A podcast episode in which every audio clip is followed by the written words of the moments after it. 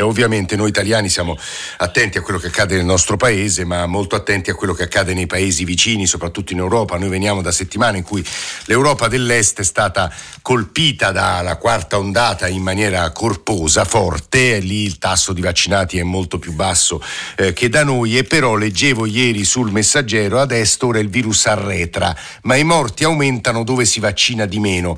Ora è impossibile per eh, Francesco Martino, collega dell'Osservatorio Balcani e Caucaso, descriverci quello che sta accadendo in un'area geografica molto grande che ha delle varietà eh, molto insomma, visibili anche al suo interno, parlo delle mappe, però qualche indicazione magari può darcela. Francesco, buongiorno.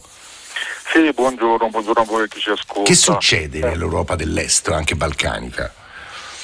Sì, io mm, parlo in questo momento da Sofia in Bulgaria. Eh, che è uno dei paesi più colpiti, no? Stato... Eh, esatto, 20 giorni fa. Sì, al centro anche delle notizie internazionali, soprattutto per il fatto che la Bulgaria è e resta il paese dell'Unione Europea con il più basso numero di vaccinati. Effettivamente, come dicevate, eh, la curva dei contagi in questi giorni è in calo, resta però molto alto il dato relativamente ai morti e questo appunto in tanti hanno, fatto, hanno messo in, in, connessione il basso tasso di, di vaccinati con l'alto tasso eh, dei morti. Eh, una situazione simile eh, si è registrata in Romania, eh, rimane mm, per molti un mistero perché così tante persone non abbiano voluto vaccinarsi in questa parte d'Europa, per la Bulgaria nello specifico sicuramente conta molto la radicata sfiducia nei confronti dell'autorità che quest'anno tra l'altro è stata approfondita da una crisi politica interna molto profonda che a quanto pare eh, dovrebbe essere risolta in queste settimane, però appunto un contesto politico eh, difficile e una sfiducia esatto, eh, radicata hanno sicuramente contribuito. Francesco, ma leggevo anche che una delle possibili ipotesi è che avendo lasciato libero il virus di circolare abbia raggiunto chi poteva essere contagiato, contagiato e a questo punto la curva cala, è credibile?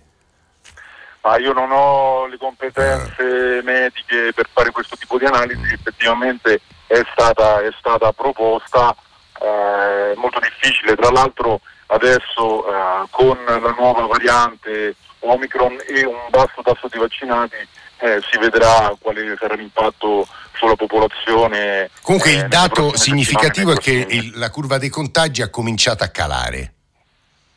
Sì, esatto, ha cominciato a calare. Io appunto però non essendo eh, un, sì, un, un virologo, sì. non posso dire perché questo è il dato crudo rimangono però, come ripeto, alti, ehm, il numero di, di morti rimane alto, quindi sicuramente è una situazione che continua ad essere preoccupante. Francesco Martino, collega dell'Osservatorio Balcani e Caucaso, ci stava parlando da Sofia in Bulgaria che è stato l'epicentro eh, della eh, diffusione del contagio più alta delle ultime settimane, quindi è molto interessante quello che credo, quello che ci ha appena